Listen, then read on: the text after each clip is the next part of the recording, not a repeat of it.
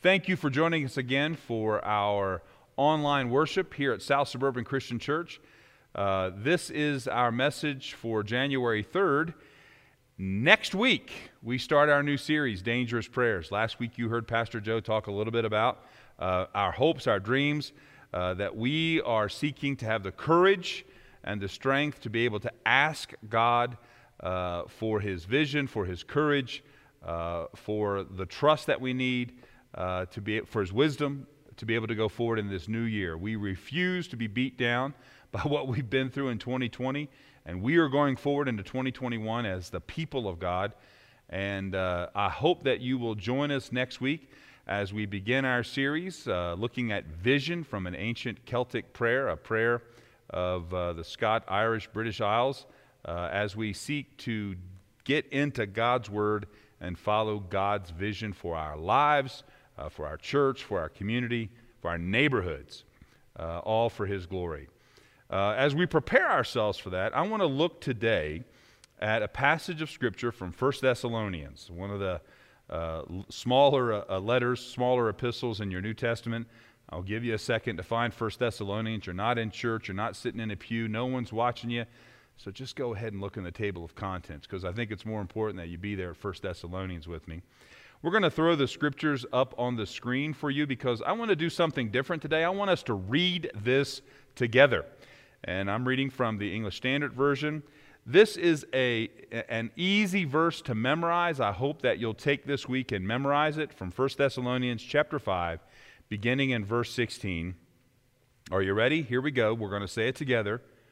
Rejoice always, pray without ceasing Give thanks in all circumstances, for this is the will of God in Christ Jesus for you. May God add his blessing to the reading of this, his holy and perfect word. Amen. Earlier in 1 Thessalonians, Paul captures a feeling that uh, Pastor Joe, myself, all of our staff, our elders, our deacons, uh, all of those who make South Suburban run on a Sunday probably are feeling. And that comes from chapter 2, verse 17. Here's what Paul says there. But since we were torn away from you, brothers and sisters, for a short time, in person, not in heart, we endeavor the more eagerly and with great desire to see you face to face because we want it to come to you. I, Paul, again and again, but Satan hindered us. For what is our hope, or joy, or crown of boasting before our Lord Jesus at his coming? Is it not you? For you are our glory and joy. Now, I can assure you that that is how we all feel. We miss you, and we know that you miss one another. And although our in person outreach projects, our drive through communion, our Zoom small groups and Bible classes have helped us stay connected and in a very powerful way have extended our ministry and invited new people into our community, uh, introduced us to new ways to, to uh, glorify God, to proclaim the good news, all of which we give God thanks for. All things work together for the good. Uh, for those who love and trust the Lord and are called according to, to his purpose. And even though there is a new, growing, maybe we might say campus of uh, South Suburban Christian Church that's online, man, we do sure do miss being together. And we look forward to that day when we can meet face to face again. You know, sometimes it's difficult to discern the difference between our desire to see one another as friends and close brothers and sisters in Christ and our desire to see us together as a whole body of Christ, worshiping together again. Uh, by that I mean there are certain people that you'd like to see again, your friends, or the members of your Sunday school class or small group that you just would like to see in person again. But there's also something about seeing one another as a group, as a body. Even though we may not know that person's name or, or the names of those children over there, they're our church family, and we want to see them. And I think in many ways, that's the same sort of confusion that we can bring to this text here in 1 Thessalonians. For Paul is referencing in these first few verses of, of what, I, what we read together uh, is uh, the whole community that lives in Thessalonica, to which the letter of the Thessalonians is written. All of the verbs there that are in those uh, phrases that I read to you, uh, all three of those verses are in the second person plural. And what that means is, is that you could easily translate this text as y'all rejoice always. Y'all pray without ceasing. Y'all give thanks in every circumstance. Now, some folks argue that these commands are not directed to us individually. That is, is that Paul's not saying you, that individual person, need to do these things, but rather Paul is specifically talking to the community as a whole. That is, as the church as a community of faith needs to be doing these things. We need to be praying without ceasing. We need to be rejoicing always. We need, as a community, being uh, giving thanks in all circumstances. And yet, at the same time, we find ourselves today, right now, in a smaller gathering. Some of us are with our spouse and our children. Others of us are just with our spouse or maybe a friend. And still others are meeting together today in the solitude of your home or your apartment or your hospital room or your, your care facility room. And, and yet, all of us, wherever we are, are in a place and in a moment where, where we are depending fully on the Holy Spirit to supply us that desperate need for community. Now, as we're heading into a new year, thankfully leaving 2020 behind us, a year that well, a year ago, uh, folks uh, like me, pastors and preachers, were trying to set the year of 2020 in a context uh, that we might see more clearly. You get it? 2020, see more clearly? That wasn't what we were expecting, huh? When we found ourselves in the midst of 2020. A year that I would suspect all of us are more than willing to put behind us and forget. Well, beginning next week, as Pastor Joe said last week, and I reminded you at the beginning of our time today, we're beginning a new series, Dangerous Prayers. In many ways, you could say it's uh, uh, we're seeking to discover a new heart for a new year. It's a perfect continuation of Paul's admonitions here and the lessons that we're reading in 1 Thessalonians.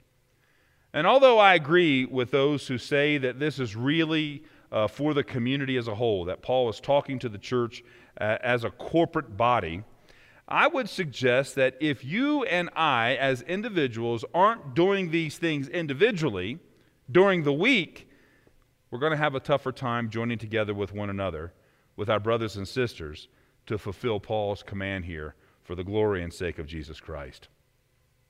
Now, Paul doesn't give us any specific details about how we should meet these expectations of rejoicing always, pray without ceasing, give thanks in all circumstances. He doesn't tell us the step by step process, but God's Word, the fullness of God's Word, does give us some insights in how we might understand these directives, these commands, in many ways, coming through Paul from the heart of God. The first point that I want to remind us all of today is that God commands us to rejoice always. Now, what does that mean? Does rejoicing always mean that you always go around with a smile on your face? If you're feeling sad or depressed, does that mean that we're not being faithful to the call of this text? You and I both know lots of people who do feel that way, that they have to always be joyful and happy. We all have that friend, don't we? That if you say, How you doing today? they're going to say something like, I'm blessed in the Lord today. They'll do it with a huge smile. I once knew a lady many, many years ago who was that kind of person, always smiling, always happy, always laughing. People loved to be around her. They would say that she never felt any sadness, any depression. She was always a joy. I guess in many ways I thought that too until one day she came into my study. She confessed to me her grief, her unhappiness her uncertainty of God's presence of hope in her life. And all of those confessions were a prelude to an even greater confession of infidelity, of unfaithfulness in her marriage. You see, she was looking for a fling to offset her sense of pain and her poor self image. You know, I, I, don't think that's what Paul is saying here. Look, rejoicing always doesn't mean that we're always upbeat and that we never feel sadness. Neither Jesus nor Paul were always happy. The Bible tells us that. You probably know that the shortest verse in the English New Testament is John 11:35. Jesus wept. It's the it's the you know the, the, the jeopardy question of every Sunday school game for, for kids and teens, isn't it? But actually in the Greek New Testament, the shortest verse is 1 Thessalonians 5:16. Rejoice always. As Jesus faced the cross, the Bible tells us that he prayed with loud crying and tears. You can look that up in Hebrews chapter 5 verse 7. In 2 Corinthians chapter 6 verse 10, Paul described himself as quote sorrowful yet always rejoicing. In Romans 12:15, Paul tells us, "Rejoice with those who rejoice and what? Weep with those who are weeping. He does not say, You tell those who are weeping to stop weeping and start rejoicing. No. You see, rejoicing always does not mean deny your feelings, put up a good front for everybody else. You see, the Bible acknowledges that the trials in our life actually function to train us in our life of faith. In Hebrews chapter 12, verse 11, for the moment, all discipline seems painful rather than pleasant, but later it yields the peaceful fruit of righteousness to those who have been trained by it. So, how should we understand rejoice always? Well, first, it's important to remember that when Paul is writing this to the church at Thessalonica, he is writing to believers who are under intense persecution. They're suffering because of their faith. Uh, you can go back and read more about that in 1 Thessalonians 3, verses 3 and 4. And you see, this command to rejoice always follows Paul's teaching that we should never uh, uh, get even or exact revenge on folks who are mistreating us. Paul is putting into practice what Jesus taught us in Matthew 5, verses 11 and 12. Blessed are you when others revile you and persecute you, and utter all kinds of evil things falsely on my account. Rejoice and be glad, for your reward is great in heaven, for so they persecuted the prophets who were before you. One of my favorite passages is Romans 5, verses 3 through 5. Not only that, but we rejoice in our sufferings knowing that suffering produces endurance, and endurance produces character, character produces hope, and hope does not put us to shame because God's love has been poured into our hearts through the Holy Spirit who has been given to us. I think this command isn't one of feelings or even circumstances, for that matter but it is frankly one of obedience. And obedience that honestly takes years of practice, of training our minds to influence our feelings. I wonder if maybe the truth is we actually have a choice. We can either focus on the trials of our life, the, the uh, um, the, the distinct challenges that lay ahead of us and be so overwhelmed by that that we sink into hopelessness. Or, as Paul teaches in Philippians 4, verse 4, rejoice in the Lord always. Again, I will say rejoice. We know we can't control our circumstances, but we can control how we respond to them in the Lord, Paul says. We can decide that our circumstances will not be what governs who we are, how we live, or how we will serve for the glory of God and the sake of the gospel of Jesus Christ. Maybe it's like this Rejoicing always is a conscious attitude of contentment, of hope and joy that comes from intentionally focusing on Christ and what he has done on the cross what he has given to us when he stepped out of that tomb.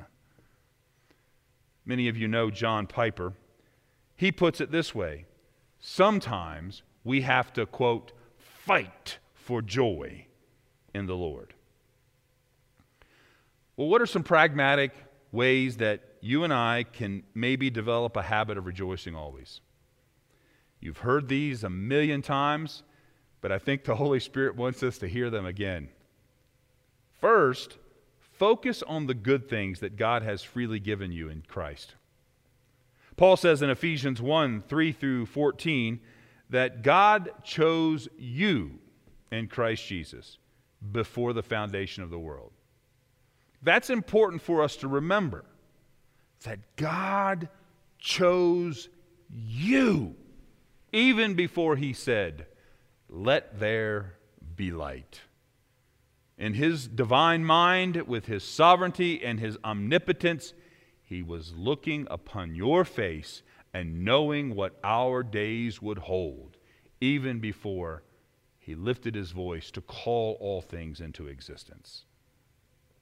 Not only that, but he's given you and he's given me an inheritance. He has sealed us with the Holy Spirit of promise. You, you he thought about when he stretched his arms out on the cross and said, I give my life for you. Second, I think that we need to walk in the power of the Spirit, not in the weakness of the flesh. Now, I really believe that joy is different than happiness. And Happiness, and, you know, I know we can discuss and argue about how we define those words, but just for the sake of drawing the distinction between uh, those feelings we get when, when the circumstances around us are good and those, uh, that, that sense of how we will live regardless of the circumstances. And, and I'd like to call that joy. I think the Bible calls that joy. And joy is not a gift of circumstances, joy is a gift of the Holy Spirit. Paul says that in Galatians chapter 5 verse 22. To walk in the Spirit means to rely totally on him to control every situation in your life. Now, that sense of joy, that, that, that discipline of joy doesn't happen immediately, but it comes with perseverance as believers. It comes, well, you, you, you, you won't always do it right. And that's okay. The grace of Christ uh, covers that. But as we intentionally make that decision to be people of joy, to focus on the good things each day, even in the midst of the most difficult trials of what God is giving us, it will change our lives. And the third thing I think that will help us understand this rejoice always is to worship. Now, for some of you, you all like to sing.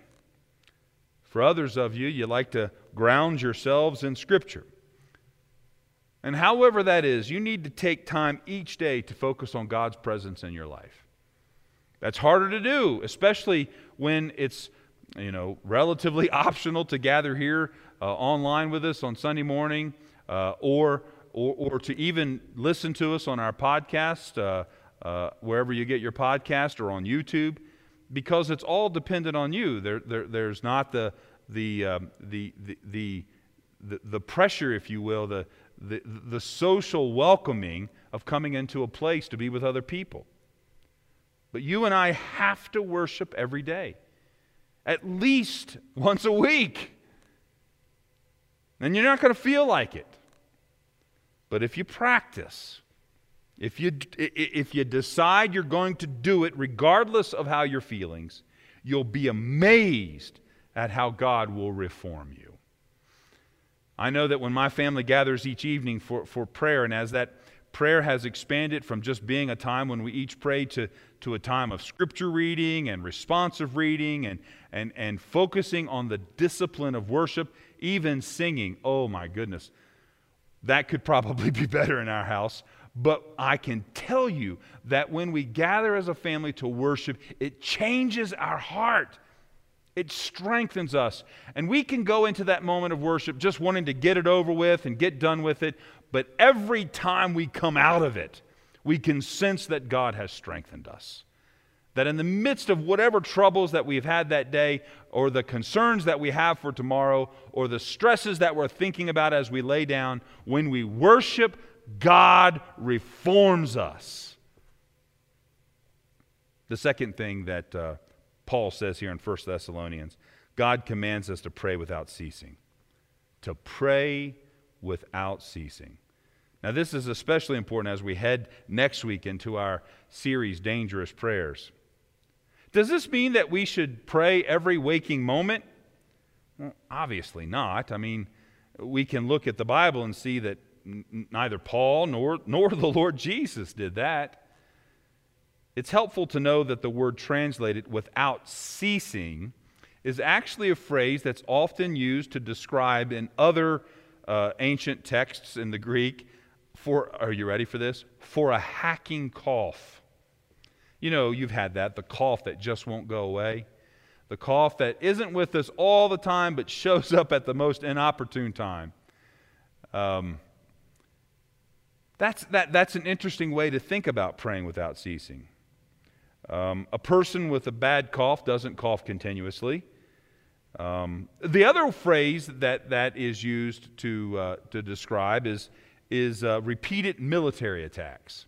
You, you, see that phrase uh, without ceasing used when, when other ancient texts are describing the tactics of armies who would attack a city but don't succeed. I think that's important. That army would regroup and they'd attack again over and over until they won the victory.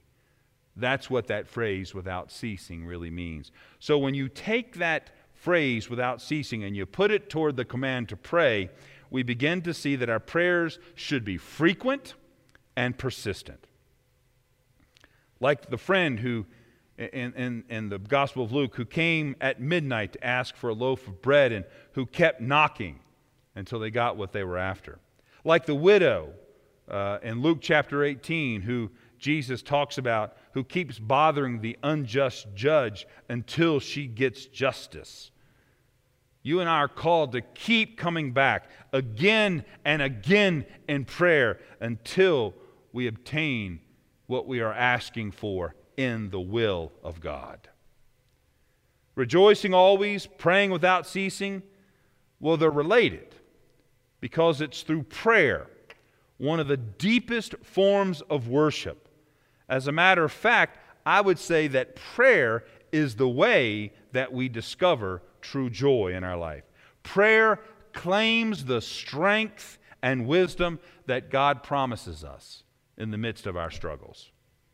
Paul writes in Romans 8, beginning in verse 31 and 32 If God is for us, who can be against us? He who did not spare his own son, but gave him up for us all, how will he not also with him graciously give us all things? All right. How can we develop a habit of praying and uh, uh, praying without ceasing? Well, first of all, know this it's a lifelong process. I haven't gotten to, to, to, the point where I'm happy with it yet either, but I'm okay with that because I know that it's a part of the sanctifying work of the Holy Spirit in my life and in your life as well. You know, I think the first thing that we ought to keep in mind with regard to this is, is that it's hard to do life on our own. I think that's been made perfectly clear to us over the past year. Many of us have felt the emptiness of life because we haven't been with our families. We haven't seen our grandparents in months and months and months, or our grandchildren. We haven't been with our family. But more than anyone, more than anyone, you and I need the Lord in every situation. Prayer is the claim of trusting in the Lord. We need to say it out loud. Pray out loud. We need to hear ourselves say it. It seems like when we say it out loud so that we ourselves can hear it, that, that makes it real. It, it gets it out there. And to be honest, um, you know, to be honest, sometimes it's important for us to preach to ourselves about what God is doing in our life. You know, I think sometimes we try to deceive our friends. we try to protect our family. We try to encourage ourselves by not saying things that are really in our hearts. But for goodness sake, when you pray, be honest to God. You can tell your friends, I'm good, everything's great. You can tell your family, I'll be okay. You can tell yourself, I got this. But when you're praying, you tell God what I tell God God, I have no clue how I'm going to handle this challenge in my life.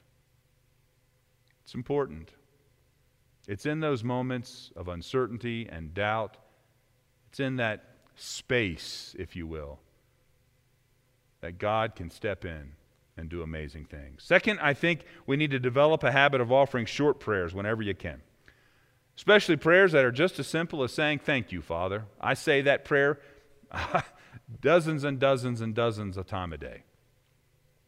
You'll be amazed at how much just that practice will change your life. When you think of a friend or a family member, a pastor, hint, hint, a church staff member, send up a short prayer for him or her. Lord, give them wisdom. Lord, give them vision. Lord, give them trust.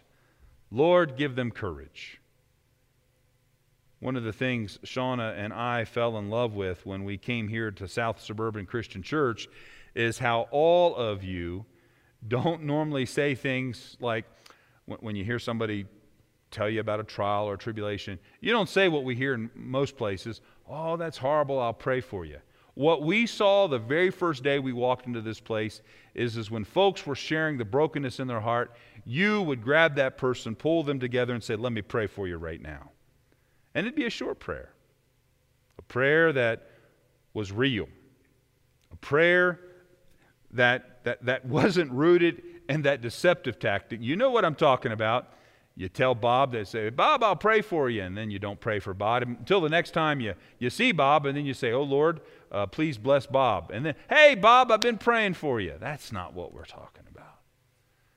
Man, be willing to, to pray out loud with folks. When somebody asks you to, to pray for them, say, Can I pray for you right now? And then go ahead and pray, pray for them in, in your private time as often as you can, whenever God brings them to mind. I believe the Holy Spirit brings people to our minds for a purpose so that we can pray for them. Third, spend time in God's Word. Spend time in prayer each morning. You know, the ancient church would pray uh, multiple times a day, seven times a day. But for most of the average Christians, the church encourages us to pray three times a day morning, noon, and evening. Now we're in a period of time where we're happy, happy if folks just pray once a day. But pray at least once a day. You know, I know I've already said this, it's sort of a theme of life and the life of all of us. Consider reading Scripture as a prayer. If you don't know what to say or how to talk, just, just simply read Scripture. Read it out loud. Offer back to God the same words God had, has given to you and to us. Pray the Psalms, that book in the Old Testament. Do you know it's the longest book? and it's all about singing and praying. Read the book of Revelation, and you'll read the prayers of angels. I think angels can be very helpful in teaching us how to pray. Keep asking. Keep asking God until you receive. Seek until you find. Knock until the door is open up unto you. I didn't think that up. That's from Luke chapter 11, verses 9 through 10. I know you knew that. And finally, the third thing that Paul gives us here God commands us to give thanks in everything. Now, what on earth does that mean? Well, in Ephesians 5, verse Paul puts it, giving thanks always and for everything to God the Father in the name of our Lord Jesus Christ. There's a pastor and author by the name of Steven Cole who I enjoy. He said it this way Giving thanks in every situation does not mean that we must be happy with every situation or resigned to accept matters without praying and working for change. I think what he's saying here is when we are called to give thanks, that doesn't mean that we should either just resolve to be content with what is, regardless of how difficult or broken it is. But we can be thankful and at the same time continue to work for the will of God to be manifested, not only in our lives, but in the lives of our family, our neighborhoods, our church. Hmm. I think we've already covered the fact that sometimes we don't feel thankful. And it's in the most distressing times that we need to pray prayers of thanksgiving. Now, you heard me. In those moments when you feel the least thankful for what is going on in your life, that's when it becomes most important to pray prayers of thanksgiving. I hear folks occasionally say, Well, I'm not getting what I need from my church or, or from my pastors or from my elders. Well, can I suggest to you that it is in that moment when it might be helpful for you to thank God for your church, for your spiritual teachers and leaders in your lives. Yeah, but Pastor, I'm not getting what I need from my husband or my wife. Well, may I suggest to you that it is in those moments when you're not getting what you need from your spouse to thank God for your spouse, for your parents, for your children to ask God how you can encourage them, support and serve them. You don't need to feel thankful. Let me, let me restate that sentence with the accent on the proper word. You don't need to feel thankful to pray thanksgiving. You don't need to feel thankful to be thankful because it is in the Spirit that we discover that. It's in our minds renewed that now govern our feelings, our flesh, our heart. Look, things are tough today, but they're not as tough as they were during the bubonic plague. Things are scary today, but they're not as scary as they were during World War I or World War II. Things are fiscally tight, financially uncertain, but not quite as bad as they were during the Great Depression. Man, it feels hard to be a Christian in the United States today. Well, that's true, but it's not as hard as it is being a Christian in Pakistan or China or Saudi Arabia. Now, that doesn't mean that things still aren't tough. That doesn't mean that the struggles that we're having aren't real. The struggles of leading a church through my first pandemic has pushed me down. But I simply refuse to allow the stress and strain to win. Now, I have my moments. I mean, I sometimes get angry at my seminary for never offering me the, the church administration class, leading your church through a pandemic or my worship class, singing when you can't sing without masks and having to be socially distanced, or my church history class entitled The Last Time the Church Went Through uh, a Time When We Couldn't uh, Worship in Person and Must Go Completely Online. I mean, who would have known this is where we would be? But this is where we are. I miss my mother. I miss being with our small group in person. I miss having staff meetings. I never thought I'd say that. I miss having staff meetings when I can actually sit closer to the brothers and sisters with whom I serve shoulder to shoulder with here in this place. And when we do gather, we have to stay six to eight feet apart. I know it's for our safety. But those things are frustrating. So here's what I do I say to myself, in the midst of all of that struggle, in the midst of all of those horrible things that we can complain about all day, here's what I am thankful for. I'm thankful for elders right here at South Suburban Christian Church who are calling, praying, and serving over 700 people. I'm thankful for our governing board that is asking us about the future. What do we need to be doing to be ready to go into the future that God is calling us into in the months and years to come? God bless them. I'm thankful for a staff that struggles with the same pressures that you struggle with, both here and at home, but make the decisions to do lip sync videos, making complete fools of ourselves, simply because we want to give you a time to lighten the load and lighten your day and to let you experience joy. And ironically, in doing it, it gave us joy as well. I'm thankful for my wife, Shauna, who fills our home with love, who teaches our children, and who yesterday filled our home with the smells of the holiday. And by that I mean cookies. I'm thankful for my children who wrestle and laugh and make messes and fight and argue and then tell each other that they love one another. I'm thankful for my neighbors who take turns shoveling each other's sidewalks, and there's lots of opportunities here in the Denver, Colorado region to do that. And who gather in our driveways, as we did several weeks ago, to look at the Christmas star and check in with each other via text messages.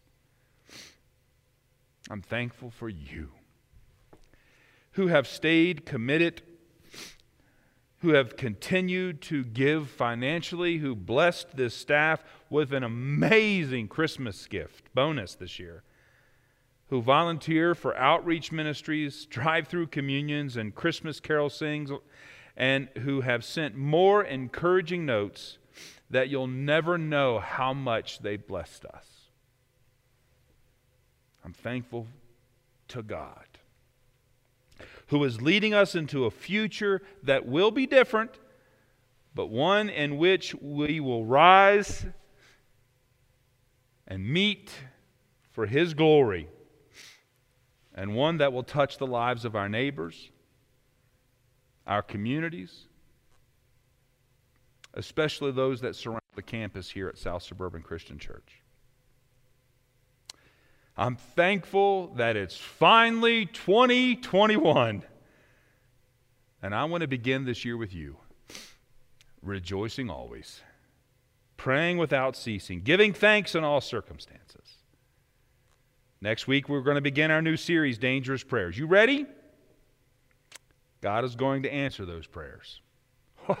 God is going to answer those prayers. You ready for that? I'm ready. Let's go. Will you pray with me?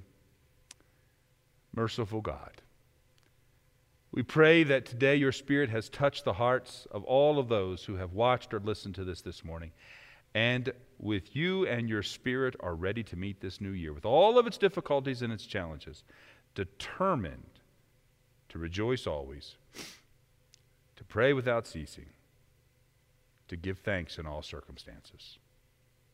For this is your will through Jesus Christ. Amen.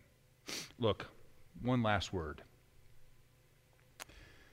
In many ways, this message today was for all of those of you who have not only uh, made Christ Lord of your life, but consider this congregation your church home. But in another real way, this could be an invitation to some of you to your church home where you might worship if you live someplace else, or to you who hasn't made the decision to accept Jesus Christ yet.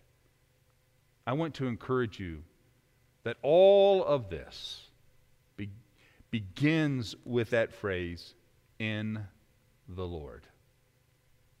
Would you step into the Lord? Would you receive Christ and the gift he offers? If you can say yes to this question, do you believe that Jesus is the Christ, the Son of the living God, and you accept him right now as Lord and Savior? Would you click on the button if you're on our online.church platform or email us at office at southsuburban.com? We want to walk with you. We want to encourage you, and frankly, we need your encouragement as together, as the people of God, we serve, live, and proclaim for His glory. Amen.